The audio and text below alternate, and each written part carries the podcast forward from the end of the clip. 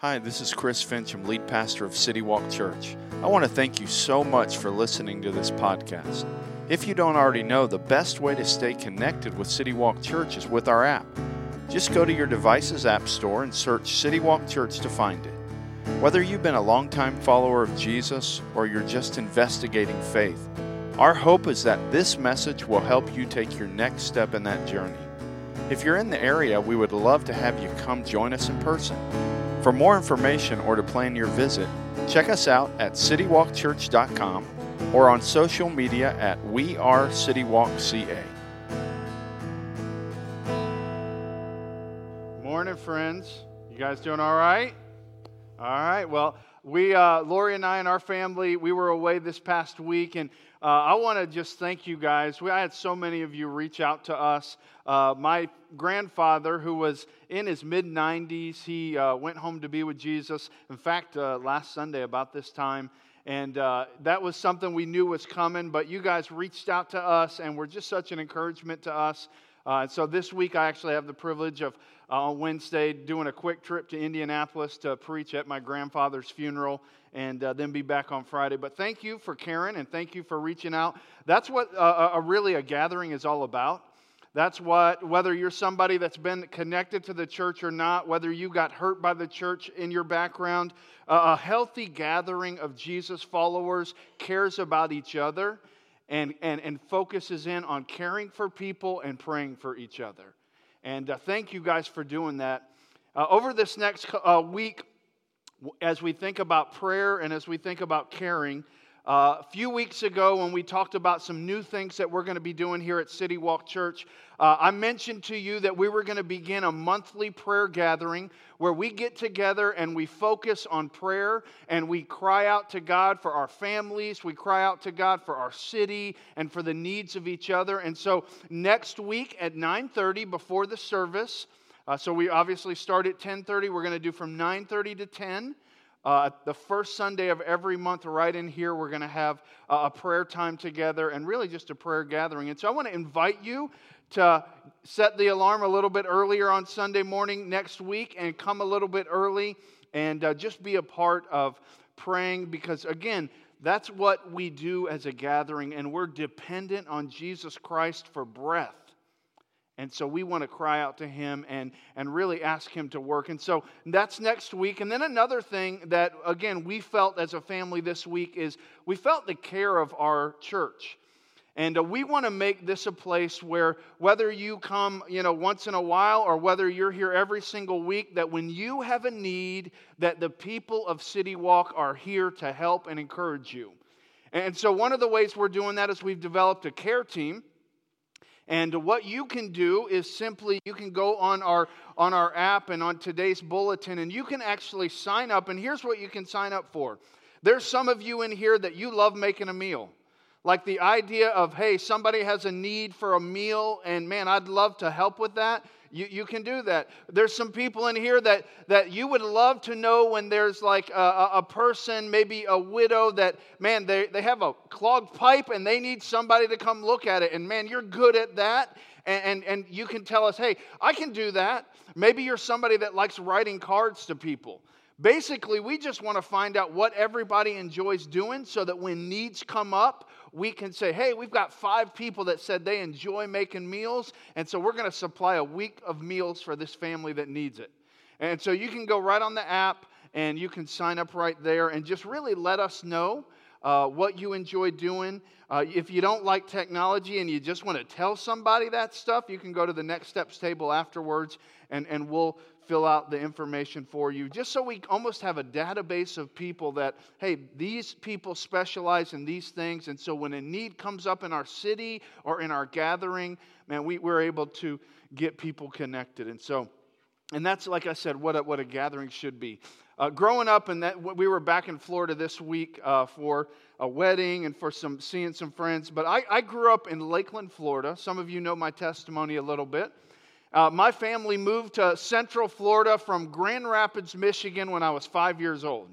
And so I can vaguely remember my dad packing us up, and my dad wanted to, to move to Florida because he wanted to go to this Bible school. And I, I, didn't, I didn't, I was five. I, all right, where do we need to go? I didn't know about Florida. All I heard was it was extremely hot there. And so I, you know, went with the family, got to Florida, and my dad went to this Bible school. And he's never been in, in full time ministry, but he just wanted to go to the school. And, and my dad, the very first Sunday we were there, he said, Hey, I've got three or four churches that we're going to go visit. And then after we visit three or four churches, we're going to, you know, pick the one we like the best as a family and, and we'll make that our church. And so I remember the very first Sunday we were there, we went to a, a little, it was a little at that time, little church called Heritage Baptist Church in Lakeland, Florida. And uh, we, we went to this church, and, and I remember at the end of the service, and kind of on the, on the way home, you know you do this, and you, you may not admit it, but you know, you're like, hey, how was the pastor today? You, you like the pastor today? How the, you know, it was good. Coffee is a little bit weak today, but, you know, this made up for it because the bathroom was clean. And, but you kind of do that when you go home from church, and so we did that. And our family said, hey, man, we all, we, did you like it? Yeah, did you like it? Yeah. All right, well, let's not visit any other churches. We'll just make this our home church. And so we did. We made Heritage Baptist Church our home church, and, and it was full of, man, great people that I love dearly. But it was one of those churches that early on as a church became a little bit, the word would be legalistic. And, and so there was, there was, you know, some rules that you were supposed to keep at this church. So you, you weren't supposed to go to the movies Never really understood that, but there was that was kind of a rule, and and, you weren't supposed to wear jeans to church. Like I remember an, an, an, older man turning around to me when I had jeans on it as a teenager, like, man, you need to wear your best to church. And like it was a big deal. And, and, and, then there was, you know, some other rules that, man, there was definitely no rock music. I mean, that was like, whoa, you're getting crazy if you're listening to anything but Christian music. And for sure, you were not allowed to drink anything stronger than sweet tea where I was from. And so, I mean, for sure, there was none of that. And without meaning to, it became very easy to equate spirituality with activity. Like if you do the right things and you stay away from the list of wrong things, then Jesus loves you and God's happy with you.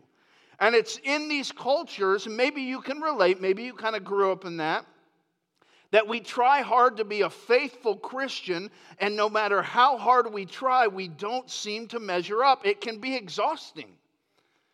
And, to the point where there's a lot of effort, but there's not a whole lot of joy, there's not a whole lot of peace, and you're working really hard, but you're not sure if you're making any progress. It's like almost like running on a treadmill. Like running on a treadmill is one of the things that I absolutely hate the most. I, I hate. I would rather, and I, I, enjoy running, and I know it doesn't look that way, but I enjoy running. And, and, I would rather run in the rain, I'd rather run in the freezing cold than be in a basement looking at a wall running on a treadmill. Because man, you, you know, and if you and if you're the type of person that man, I love my treadmill, then I you're but I just don't I can't stand it because I'm sitting there working so hard, sweating so much and I'm I don't feel like I'm doing any. I'm not making progress. I don't know. Did I run? And you have the analytics on there, but for some of us, our relationship with God feels like a treadmill in a basement where the analytics doesn't work on it. Like you're running and you're sweating and you're working hard, but you have no clue if you're making any progress, and it gets exhausting and you get bored. And that's how a lot of times our relationship with Jesus becomes if we're not careful. Henry Blackaby, he said it this way We are so activity oriented, we assume we are saved for a task to perform rather than for a relationship to enjoy. And when and if you, you, if you've had times in your walk with the Lord that has been kind of like this, you could probably relate with this. Like there's some passages in the Bible that you say you believe that you really don't understand. Passages like this, Matthew 11, 28, that says this Come to me, all who labor and are heavy laden, and I will give you rest. And, and you, you believe it, but you really don't under like rest? I, I haven't experienced that. Or take my yoke upon you and learn from me, for I am gentle and lowly in heart, and you will find rest for your souls. For my yoke is easy and my burden is light. And those words, rest and easy and light, they just don't seem to describe what your relationship with Jesus is when you kind of grow up in that activity driven spirituality. Or, or a verse like John 8 32 that says, And you will know the truth, and the truth will set you free. You think, free? Are you kidding me? Freedom, rest, joy, isn't that what happens when you get to heaven? But it's not really what you can experience here. And for you, you, you read verses like that, and if you grew up or if you're just kind of bent towards an activity driven, do so God loves you spirituality, then you struggle to really even comprehend what verses like this means. And that's how I kind of grew up. And then it was probably about six years ago that God broke me in a way that impacted every single area of my life, and it was 99% my fault. And I began to understand and experience things that I had preached about for a long time things like grace, mercy, intimacy, rest, and above all, the idea that Jesus really is enough. And it wasn't till I was in my mid 30s and, ha- and walked through a season of brokenness where my world was turned upside down that I began a little bit to understand that some of the ways I had been doing this thing weren't the ways that Jesus intended it to be. See, one of the, the things that I continue to learn is this that the primary call on my life is not to do something for Jesus the primary call in my life is to be with Jesus. And so, as we have kind of begun a few weeks ago this series, The Life of a Jesus Follower, we said that the life of a Jesus follower is all about relationships. Why?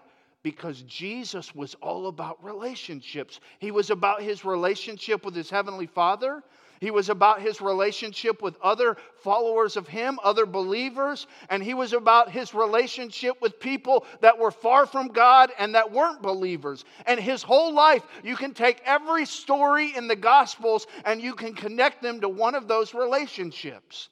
And we've been talking about specifically how at first we need to focus on that relationship with God, and we've used the word abide abide in a relationship with God. And, and sometimes, if we're honest, and, and maybe you have done this to yourself, or maybe a well meaning person in your life has done this, sometimes we complicate our relationship with God.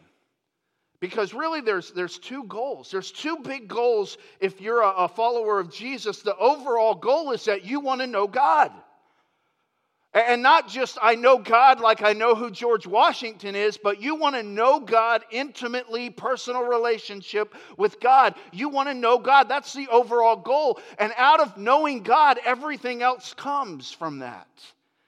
But, but the, the daily goal, if the overall goal is to know God, the daily goal is to spend time with God. And again, sometimes we complicate this thing and we make it way different than other relationships we have. But just think of every other relationship in your life that's important to you. What are you trying to do there? You're trying to know that person and you're trying to spend time with them. But yet, sometimes we take this relationship with God and this idea of growing in this and we complicate it and we make it about checking boxes and a lot of a lot of effort and hope God's happy with us if we check all the right boxes. And that's not really what it's about. And so here's, here's the big question I want you to think about right now. Why, if, if those are the goals, if the goal is to know God and to spend time with God as we think about being a follower of Jesus, why is spending time with God so important? I want you to think about it. Like, why, why is it so important as we seek to know God that we spend time with Him? And that we make that a priority in our life and in our day. And, and I want to answer that question by asking you three more questions. So if you're taking notes, I want you to write this question down or you can follow along in the app. Here's the first question does a Jesus follower want to sin? Does a Jesus follower want to sin? And your immediate response might be yes, of course. The, the reason I sin, even though I'm a follower of Jesus, is because I want to. But, but I want you to think about that. Does a Jesus follower really want to sin? Yeah, there's, there's flesh inside of us that desires that, but down deep, if you're a follower of Jesus, the Spirit of God lives inside of you. And when you do something that is against God, you know this you get checked in your spirit and you know, man, I didn't really want to do that. I, yeah, I did. I gave into my flesh, but I, I know this isn't the right thing. And I don't wake up in the morning saying, man, I can't wait to, to do what's wrong. I can't wait to sin against God. Because down deep in our heart, if you're a follower of Jesus, like you don't want to sin. You know the consequences that come with that. So we don't, and if you're here and you'd say, you know what, I actually do then I would encourage you, man, check to see if you're really a follower of Jesus. Because if you if you wake up and you're like, man, I can't wait to disobey God with my life, then you may want to check if you really have a relationship with God. Because a Jesus follower, yes, we sin because we have flesh, but man, we don't desire to sin. But here's the second question Does a Jesus follower have to sin? Like, like, is it just a given that you're always going to struggle with porn? Like, is it just a, you know what? This is just going to always be a struggle. Even though I'm a follower of Jesus, I'm always going to be a little bit of a gossip. I'm always going to be selfish. I'm always going to have some greed in me. Is it just a given that no matter what, even if you're a follower of Jesus, that you kind of have to and you just can't help it? Before you answer, look at Romans 6, verse 6 and 7. It says this We know that our old self, so before our relationship with Jesus, was crucified. That word crucified means rendered inactive, made of no effect. So, was crucified with him in order that the body of sin might be brought to nothing, so that we would no longer be enslaved to sin. For one who has died has been set free from sin. This past week, I told you I was in Florida. And so, Florida this time of year is, is really interesting as far as the weather. So, for instance, Friday, uh, Thursday night, we were at a rehearsal dinner for a, a wedding that was going to be Friday, and it was, you were kind of sweating at that. It was like high 80s. Friday night, during the wedding, the bride was literally like freezing, shaking while she was doing her vows because it was in the 40s. So this is the type of weather. But, but most of the time, specifically if you uh, are, are in the summer, man, if you enjoy like running and getting outside, you try to do it really early because if you do it like after seven o'clock, you are, I mean, you're going to be sweating and nasty like within minutes. And, and so when I, when I would live in Florida and when I would go out and run, man, you would go out and run it, and even if you're only out there, and I'm pretty slow, which is obvious, uh, but 15, 20 minutes of it, you come back and you can literally wring your shirt out, and it might only be 6:30 in the morning. Well, well, here's what I would do. I would go run, you know, take that off, and you know, put it in the dirty clothes and and leave it there. But every now and then, and it would be in the dirty clothes, and you'll put on some fresh clothes, take a shower but every now and then, if a couple days had gone by and I was going to go out and run again, and man, I looked in the drawer and the, the stuff that I usually use to run wasn't there, I'd be like, you know what? Stuff's dried up by now, and it's not, it's not t- terribly nasty. And I'd, you know, walk over and, you know, kind of put that back on and, and kind of go do my thing. And, and, you know, then that would repeat itself, you know, different times. And but but here's what with this verse, the scriptures tell us that, you know what, that old self, that nasty, sweaty, disgusting, like you don't even know how bad you stink clothes. Like you take that stuff off when you when you start a relationship with Jesus and it's not because you're great or I'm great, it's because he's great. Like he takes that off. He cleans us up. He puts fresh clothes on us like we're clean. But you know what? That stuff's still in the closet. And every now and then, you get bored or I get bored or we start to have a stupid attack and we walk over and we decide, you know what? I'm going to go ahead and put the nasty stuff back on. I don't have to do it. I've got clean clothes on. I'm good to go.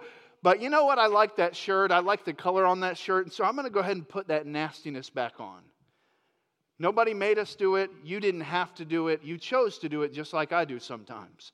And, and, and so, as you think about does a Christian, does a follower of Jesus have to sin? No.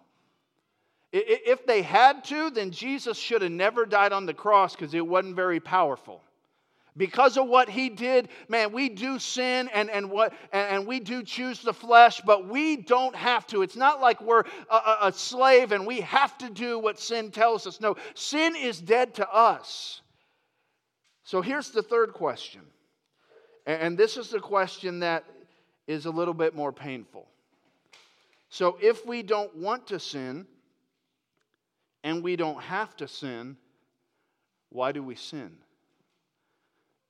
If I don't want to, like down deep, the Spirit of God's living in me, and I know the consequences of it, and I, so I, I don't, ha- I don't have to, I don't necessarily want to, but why do we still do it? There's a verse in John, John 14, 15, and it says this If you love me, you will keep my commandments. So, what did you really mean by that, Jesus? Uh, it's hard to understand, is it? Is it really hard to understand? It doesn't look very hard to understand, does it? Pretty self explanatory. If you love me, you will keep my commandments. I wrote this in my notes. Obedience is not the focus of the life of a Jesus follower. Obedience is the fruit of the life of a Jesus follower as I focus on intimacy with God. Clyde Cranford, he said it this way Our obedience is in direct proportion to our love. And I know we don't like to think that because that means we really don't love Jesus like we say. So, so think about it this way. So, so it starts with sin. So, so we sin. Why do we sin? According to this verse, because we don't love God. Not, not that we don't love Him at all, but, but we don't love Him probably as much as we say or think we love Him. And so we sin as a result of not loving God. We don't love God as much as we think we love God because we don't know God as much as we think we know God. Yeah, yeah, we know like John 3:16 God and we know like get me out of hell free God and we kind of know the basics, but we don't really know God the way probably we think. So for, for me in, in my life, on December 20th, 1997, I stood at Grace Baptist Church in Yuba City, California. Some of you were there. And uh, I said, I love Lori Gledhill, who's now Lori Fincham. It was the day we got married. But you know what? I love her today like I could have never loved her in 1997. And why is that? Because I know her a lot better. And for many of us, we, our knowledge of God and Jesus is like the John 3:16 version. And so we love him as much as you can love somebody that you barely know. And, and so because we don't love God. We don't love God because we don't know God. We don't know God because we don't spend time with God. Like, what, what's made the difference in my love for, for my wife? now versus 1997, uh, 22 plus years of spending time together. I mean, imagine this. Imagine if I, when I got engaged to Lori, we got engaged on July 4th up in New York. When I got engaged to Lori, if I would have said to Lori, hey, you know what? I, I can't wait to marry you. And you know what? Let's get married and let's only spend Sunday mornings together. And then, if I really need something or if something goes haywire in my life, maybe let's connect a little bit more during those seasons. But I'm going to set aside Sunday mornings for you. And then, when my life starts to go crazy, then I'll open up some more time for you. And, and that's going to be my relationship. Well, that's obviously crazy. Because I'm not going to know or love Lori if I don't spend time with her. And no woman's going to sign up for that anyway. That's just nuts. But that's exactly what we do with our relationship with God. We, we wonder, man, why, why do I keep falling? Why do I keep struggling? Well, maybe because I don't love God, because I don't know God, because I never spend time with Him, because I don't see the need. Like we make other excuses. I mean, don't you? I do. I can give you four or five excuses why I don't spend time with God, but at the end of the day, it's because I don't see the need. Because things that I know I need, I'm selfish enough to go after. And I'm guessing I'm not the only one in the room like that.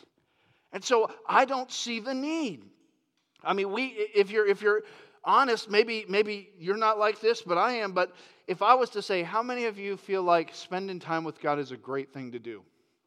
Absolutely. It's a good thing to do. How many do you think it, might be helpful in your life? Oh, everybody raise their hand. Oh, yeah, that'd be great. Yeah, it'd be helpful. But here's the thing we think spending time with God is a really, really good option, like getting a gym membership or reading a leadership book. Like, you know what? That probably would be helpful. That is a, probably a really good option, and that would help me in my life. But we don't think of it the way John 15, 5 talks about it when it says, Apart from me, I can do nothing. Where Jesus, he says, Apart from me, you can't do anything. And you know how we read that? Apart from me, you can't do any big things. But he said, No, no, no, no, no. Apart from me, you can't do anything. This past week, I was with some guys in Florida, we get together about once a, a year, and the, the group's called Bob. It's a real creative name, uh, and, and, it stands for Band of Brothers. And it's 30 to 40 guys, and, and, we don't always can't always go every year, so it ends up being about 30 guys each year. And, and we get together and we spend about two days together. We have different speakers come in. We spend time just encouraging each other. And here's the goals of that group like, these are the big goals of this group. The, the big goals are this that we want to, at the end of our life, at 80, 90 years old, still have a great relationship with our wife. That we're still holding the hands and in love with our wife when we're old. The second goal of that group is we want to help each other still have a great relationship with our kids where they think we hung the moon and they want to hang out with us even when they don't have to hang out with us. And then the third goal of that group is we want to take thousands of people with us to heaven when this thing's over.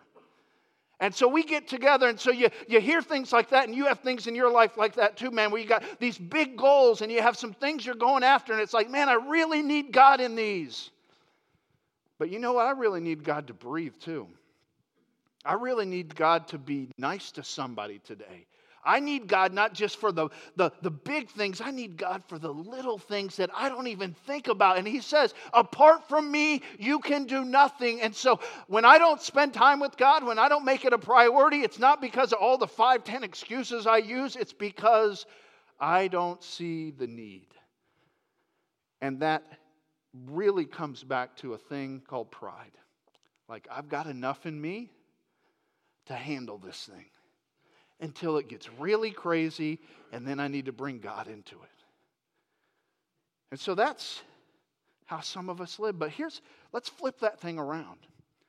Like, what's it supposed to look like? Well, there's a verse in James chapter 4, verse 6 that says this He gives more grace. Therefore, it says, God opposes the proud, but gives grace to the humble. And so let's flip it around and Instead of starting with sin, let's start with grace. Let's start with humility. And, that humility and that grace, you know what it does? It shows me that I need God. I, I, I, see a need. When I start, when it starts with humility, when, when God pours out his grace, instead of me saying, Yeah, God, I'll call you when things get really crazy, I realize, you know what? I need God every single hour of every single day. It starts with humility, which allows me to see the need. Then, when I see the need, I understand, you know what? I need to spend time with God. I spend time with God not because I need to check a box, but man, I need fellowship with God. And when I spend time with God, guess what happens? I begin to know God. And when I know God, I begin to love God. And then I obey God. And when I obey God, it's not a chore, but it's just a fruit of an intimate relationship. It's not a, all right, I got to obey God today. Oh, it's Sunday, probably got to go to church. Got to check that box today. No, it's, man, it started with, hey, I'm desperate for God and, and I see this need and I spend time with God and I know Him and love Him. And man, so it's a privilege for me to go and spend time with other followers of Him. It's not a chore, it's a privilege. And so as we think about our relationship with God and as we think about what does it look like? What does the life of a Jesus follower really look like? Whether you're somebody that you, you grew up in church and maybe walked away from the church for a season, or maybe you've never been connected to a church, or maybe you've been following Jesus faithfully for decades. Jesus desperately wants a relationship with us. He desperately wants to have not this George Washington, I know some facts about him, but I, uh, an intimate relationship with us. He invites us into that. In fact, John 14, 21, it says it this way Whoever has my commandments and keeps them, he it is who loves me. And he who loves me will be loved by my Father, and I will love him and manifest myself to him. That word manifest means to let oneself be intimately known. And that's what Jesus is inviting us into. And, and here's, I know we have all types of backgrounds in here, and for some, you say, Chris, man, as I think about relationships I've had, whether it's a relationship with your father, whether it's a relationship with someone close to you, whether it's a marriage, a first marriage, you think, you know what, that an intimate, known, loving relationship, I, I don't have a context for that because I haven't really experienced that because my relationships have frankly been jacked up. And so for you, you're kind of like you're kind of holding Jesus, maybe even at, a, at, an arm's length, because you know what? I have been hurt by so many people that wanted a relationship that this idea of intimacy with you, God, it's something I haven't experienced and I'm not real sure of. And here's what Jesus would say He would invite you into that. Like, I get it. I know you've been hurt. I know you have trouble trusting. But I, I invite you, come as you are. Come as you are because I love you, not because of what you do for me, but I love you because of who I am. And that's what he invites us into. He valued, if you, if you read through the Gospels, he valued relationship so much. He valued his relationship with his Father, and he values his relationship with you. And so it leads us to the question that kind of we have been dancing around a little bit. And here's the question Do you know God? Like, like do you not not do you know the gospel do you know what jesus did on the cross that's a really good thing to know i hope you do know that but do you really know god like do you know god as much or better than as you know your best friend or is, is God and, and this idea of Jesus, is it almost like somebody in history that I know some facts about and I know some people that are kind of excited about him, but, but intimacy with him, I don't really know him on that level. I just know a lot about him in my head. Do you know God? See, when I was in, in kindergarten, I remember uh, right after my mom and dad moved us to Florida, I had a crush on a sixth grade girl. So I'm, in kindergarten. I don't have like any game at all, obviously, in kindergarten, and definitely not for a sixth grade girl. Uh, but I, I, can remember, and she was, I mean, in, in sixth grade, like the, the greatest thing you can be in sixth grade is a safety patrol. And so if you're a safety patrol, like you go up a couple notches of coolness, of everything. If you are wearing one of those orange things, at least back when I was a kid. And so this girl was a safety patrol. Her dad was actually one of the principals. And so when I was in kindergarten, I had a crush on this sixth grader. I knew her name, I knew a little bit about her, but I didn't really know her, and I certainly didn't love her. And for some of us, that's kind of our relationship with God. Like, I kind of got a crush on him, which sounds really kind of weird even to say, but you know, I kind of know some things about him, but I don't really know him, and I certainly don't love him. And, and, and so maybe for you, or and, and this is kind of, don't take this the wrong way, but for some of us, this might be a moment we just need to come clean with ourselves. And it, and it just admit, I don't really know God. And as a result, I don't obey Him because I really don't love Him. The reason I'm consistently selfish, greedy, bitter is I don't love God. I know I've been blaming it on four or five other things, but at the end of the day, the reason I am this way, the reason I choose sin is I don't know God and I don't love God, so why would I act any different? And for some, it's just, we, we have to kind of come clean and just say, you know what? I don't know him, I don't love him, I just don't trust him. And here's what, what, what he would probably say is, you know what? That's okay. You, might have grown up in a, in a, situation where even saying and being honest was like, you don't be honest unless honesty is good.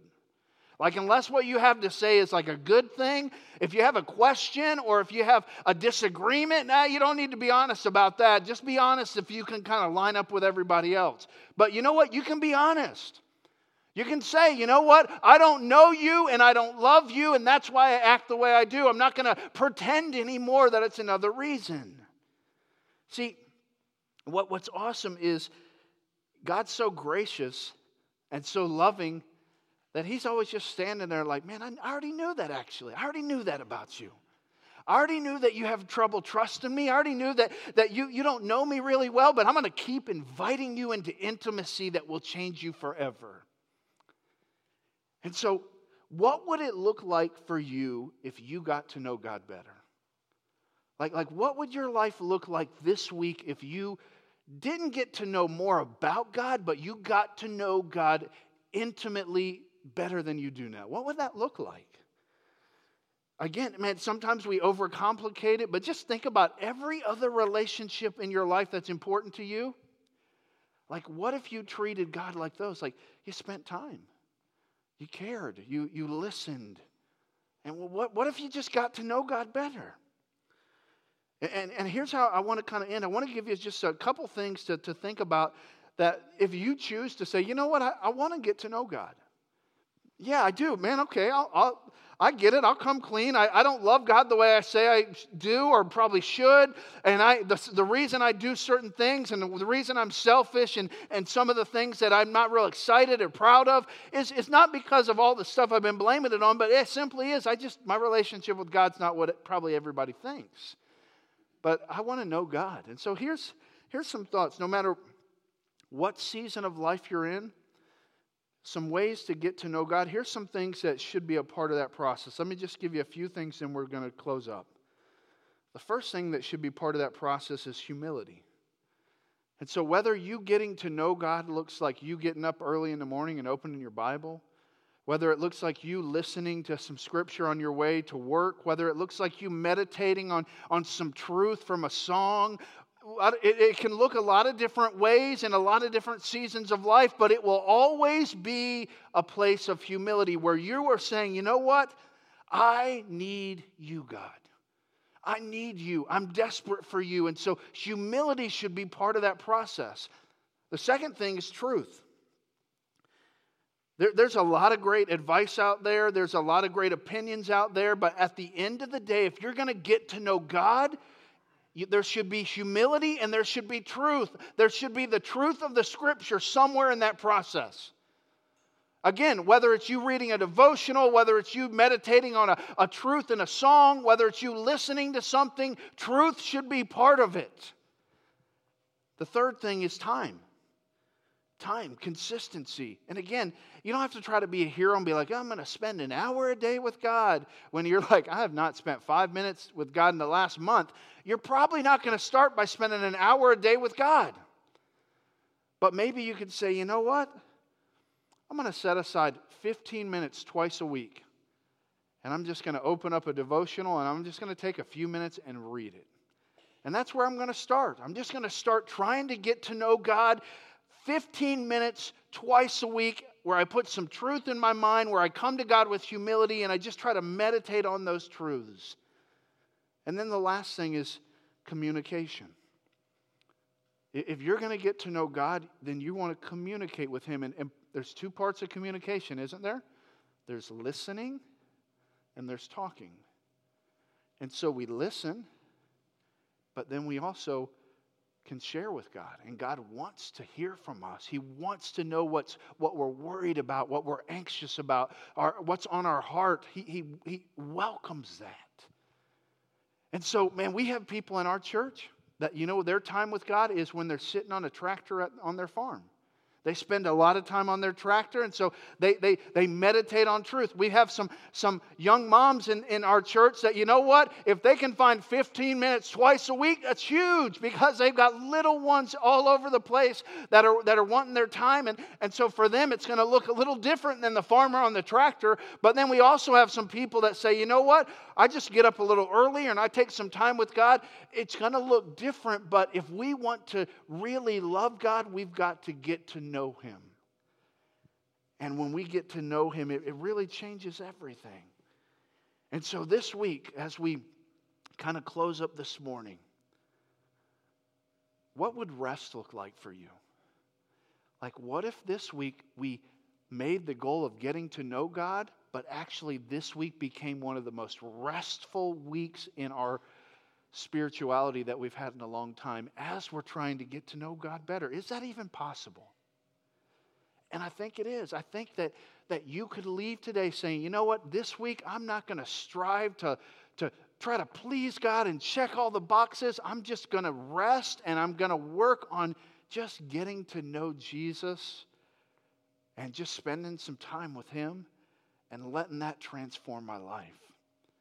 And I believe if, if we do that, that, that we will see more things happen in our lives, in our families, and in our gathering as we seek to be a place that says, you know what? You can come here even if you don't check all the boxes, because really none of us do.